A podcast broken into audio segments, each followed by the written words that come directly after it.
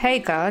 Dzisiaj będę gadała o lumpeksach, ciucholandach, lumpach, łachach, second handach po prostu. Opowiem również, jak z moim chłopakiem wylądowaliśmy na komisariacie w Wiedniu. Pamiętam, że kiedy byłam dzieckiem, to był raczej obciach, żeby chodzić w ciuchach z drugiej ręki. W pewnym momencie trendy się odwróciły i nagle ciuchy vintage przestały być przypałem. Całkiem niedawno zobaczyłam w telewizji reklamę aplikacji Vinted, w której wystąpiła moja współlokatorka z akademika Zofia. Eksperymentalnie ściągnęłam Vinted, no i ta aplikacja stała się dla mnie nowym Tinderem właściwie. Surfowanie po kontach różnych y, typiarek na Vinted stało się dla mnie nowym sportem. Właściwie dotąd kupiłam tylko jedną rzecz przez Vinted, torebkę. Na początku chciałam zaznaczyć, że to nie jest audycja sponsorowana, gdyby ktoś miał wątpliwości. Wsiąkłam mocno w zjawisko handlu ubraniami w aplikacji. Jest kilka fenomenów, które zaobserwowałam w tym nowym dla mnie świecie. Na przykład to, że niektóre typiarki wystawiają dziurawe bluzki za 9 dych, bo są markowe, mają jakąś metkę. Obserwuję kilka tendencji w stylówkach fotografowania. Nie bardzo kumam fotki na tle sztucznej skóry ze zwierza położonej na podłodze. Szanuję y, rzucenie obok y, sfotografowanych rzeczy magazynu Vogue. Od razu ciuszek zyskuje na elegancji i wiadomo, że płaci się dodatkowo za taki modowy sznyt. Mm, są takie też y, częste sformułowania jak sukienka nowa bez metki. To znaczy mniej więcej tyle, co przy sprzedaży aut Niemiec płakał jak sprzedawał. Albo inne sformułowanie klucz założone raz i brakuje tam tylko dopisku tylko do piwnicy po ziemniaki. Rysa na butach w wyniku uciekania z ziemniakami przed wyimaginowanymi potworami. Vinted to jest szansa na szerokie obserwacje socjologiczne, bez wychodzenia z domu. Na przykład wystarczy wpisać suknia ślubna, żeby obejrzeć sobie przekrój fotografii e, z różnych e, wesel z zamazanymi na przykład czarnymi zawijasami twarzami panów młodych i gości weselnych. Można sobie pooglądać sesje ślubne, jakie są aktualnie trendy w tej materii. No i można też wpaść na fotografie zupełnie nieoczekiwane, jak na przykład e, pod ogłoszeniem spodnie Wrengrera, fotografię dokumentu, w którym pani Ewa G. z Ełku dostała przyznanie dodatku mieszkaniowego. Zamieściła fotkę dokumentu zupełnie przez przypadek. Są tam wszystkie jej dane. Pozdrawiam panią Ewę oraz jej dezynwolturę w sieci. Nie wiem, być może część słuchaczy przestanie tak spontanicznie podchodzić do fotografowania ciuchów na Vinted. Być może sama popsułam sobie moje niskie rozrywki. Jeśli chodzi o samo kupowanie ciuchów, to myślę, że ta aplikacja trochę zabija cały romantyzm lumpiarstwa. Nie ma to porównania do odwiedzin ciucholandów na żywo.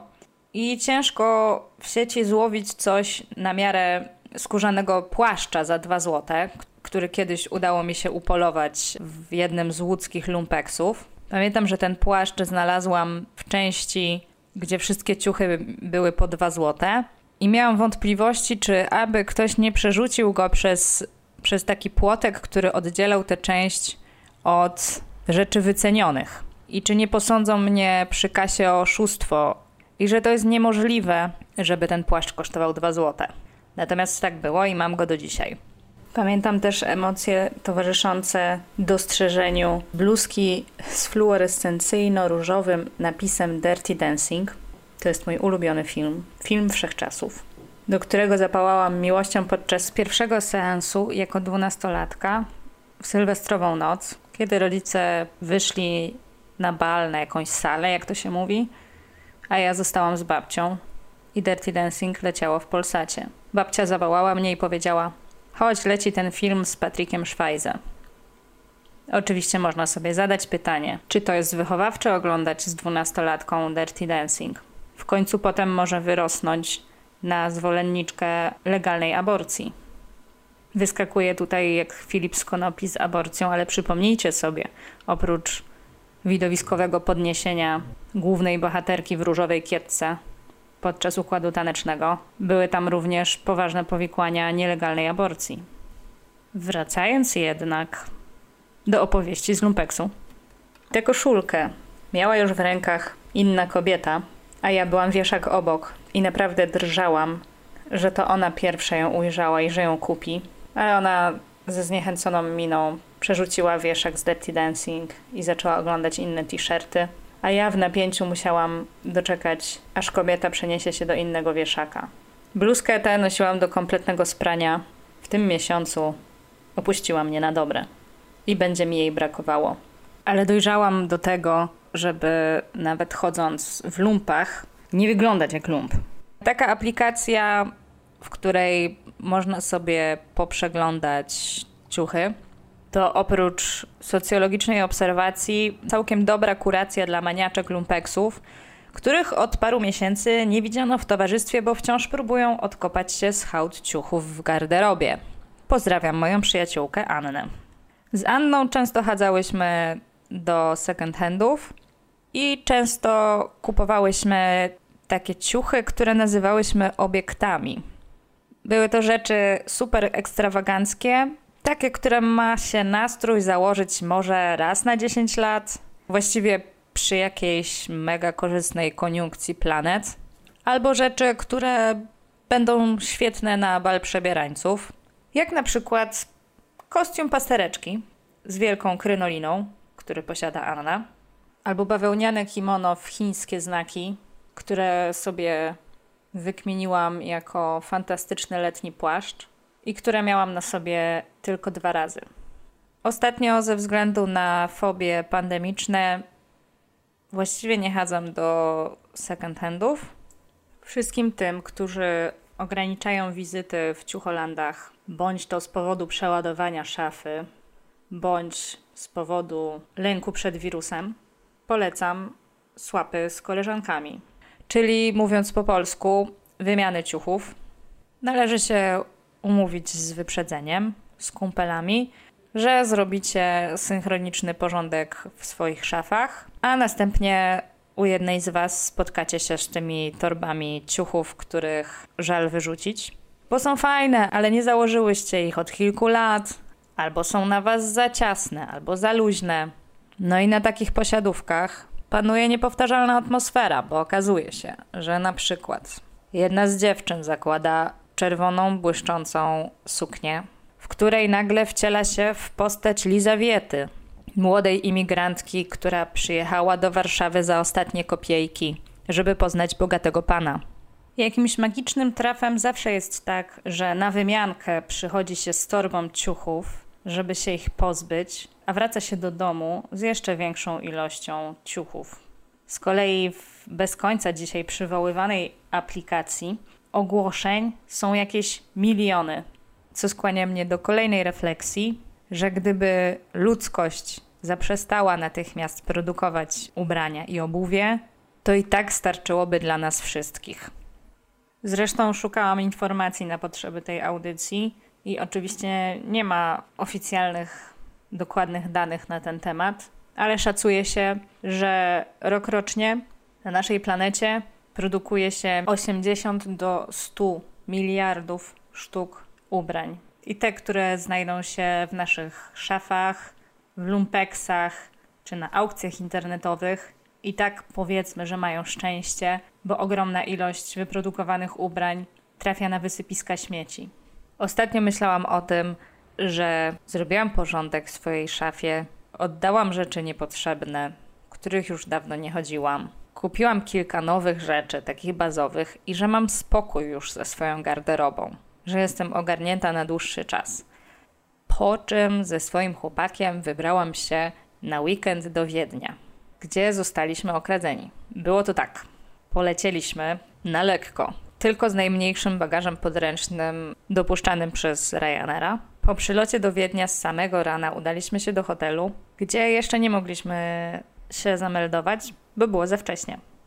Dlatego zapytaliśmy recepcjonistkę, gdzie możemy zostawić swoje plecaki. Ona wskazała nam miejsce pod ladą naprzeciwko recepcji.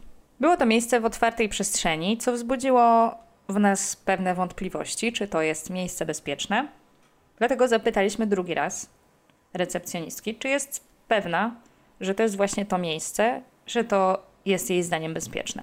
Potwierdziła i my udaliśmy się grasować po Wiedniu. Oglądać secesyjną architekturę, oglądać wystawę Klimta i Egona Schiele w muzeum. Spędziliśmy bardzo intensywny dzień. Kiedy wracaliśmy, widzieliśmy kilkoro młodych ludzi, którzy stali przed jakąś witryną sklepową i śmialiśmy się, że może dokonują włamu, więc należałoby zadzwonić na pały. Jak się okazało, za rogiem faktycznie był komisariat, ale nie podejrzewaliśmy, że odechce mi się żartować e, z policaj i nazywać ich pałami albo bagietami. I że jeszcze tego samego wieczoru będziemy u nich zgłaszać kradzież. Około 20, kiedy wróciliśmy do hotelu, marzyliśmy tylko o tym, żeby odebrać klucz do pokoju, nasze plecaki, wziąć prysznic, przebrać się w czystą piżamę i pójść spać. Jak się okazało, naszych plecaków nie było już pod ladą. I tego samego wieczoru jeszcze musieliśmy iść zgłosić kradzież na pały. Po zgłoszeniu kradzieży na policji rozpaczaliśmy najbardziej nad tym, że nie mogliśmy się odświeżyć i że w zasadzie w naszych bagażach nie było nic cennego, więc prawdopodobnie po tym jak złodziej je rozpruł, wszystko wyrzucił do śmieci. Bo przecież komu przydałyby się na początek kosmetyki albo używane majtki? Ponieważ tego dnia wstaliśmy o godzinie czwartej, żeby dojechać na lotnisko w Modlinie i dotrzeć do Wiednia, a potem mieliśmy za sobą całodniowy maraton po atrakcjach, nasze mózgi funkcjonowały na specyficznych obrotach i wpadliśmy na pomysł godzien CSI Wiena, że być może w okolicznych zaułkach albo przy śmietnikach znajdziemy szczątki naszych bagaży. Niestety tak się nie stało. Dlatego następnego dnia, czyli w niedzielę, byliśmy zmuszeni wdrożyć poszukiwania niezwykle ważnego artykułu pierwszej potrzeby. Antyperspirant. Bo choć pierwsza bardzo silna fala uczuć wciąż nie opuściła naszego związku, to jednak mogłaby, gdybyśmy przy 28-stopniowym upale byli pozbawieni tego artykułu. Jednak znalezienie go okazało się być bardzo trudne, bo w Austrii każda niedziela to niedziela bezhandlowa, a w dodatku naród austriacki pozbawiony jest błogosławieństwa w postaci sieci sklepów Żabka. I myślę, że to jest gorsze przekleństwo aniżeli zakaz druku dzieł Bernharda w ich kraju. Google Maps podpowiedziało nam, że czynny jest sklep U3 Supermarkt przy zachodnim dworcu kolejowym, ale okazało się, że sklep ten był niemal jak peron 9 i 3 czwarte z Harry'ego Pottera, bo kompletnie nie mogliśmy go znaleźć ani na powierzchni, ani w podziemiach dworca i stacji metra. Mimo, że krążyliśmy wciąż wokół niebieskiej kropeczki wskazywanej na ekranie smartfona. W końcu wykorzystaliśmy starożytną metodę koniec języka za przewodnika i dotarliśmy do sklepu U3 Supermarkt. Nigdy wcześniej w życiu tak nie cieszyły mnie takie małe rzeczy jak kupno antyperspirantu, który stał się jedną z niewielu części mojego dobytku w obcym kraju. I nigdy wcześniej nie podróżowałam aż tak na lekko, żeby mieć tylko to, co na sobie telefon, okulary przeciwsłoneczne i antyperspirant wnioski jeszcze są takie, że co by się nie działo, zawsze można pójść w dwie strony. Albo zdołować się tym, co się zdarzyło i zepsuć sobie wyjazd, albo nie przejąć się tym, prać gacie w hotelowym pokoju i suszyć je suszarką i korzystać z życia tak, jak się da. Tą drugą opcję wybraliśmy z moim chłopakiem, za co bardzo jestem mu wdzięczna. No i cieszę się, że nie musieliśmy prać gaci w pięknym, modrym Dunaju. Ponieważ jestem niepoprawną optymistką, złą hotelową przygodę postrzegam jako praktyczną lekcję minimalizmu.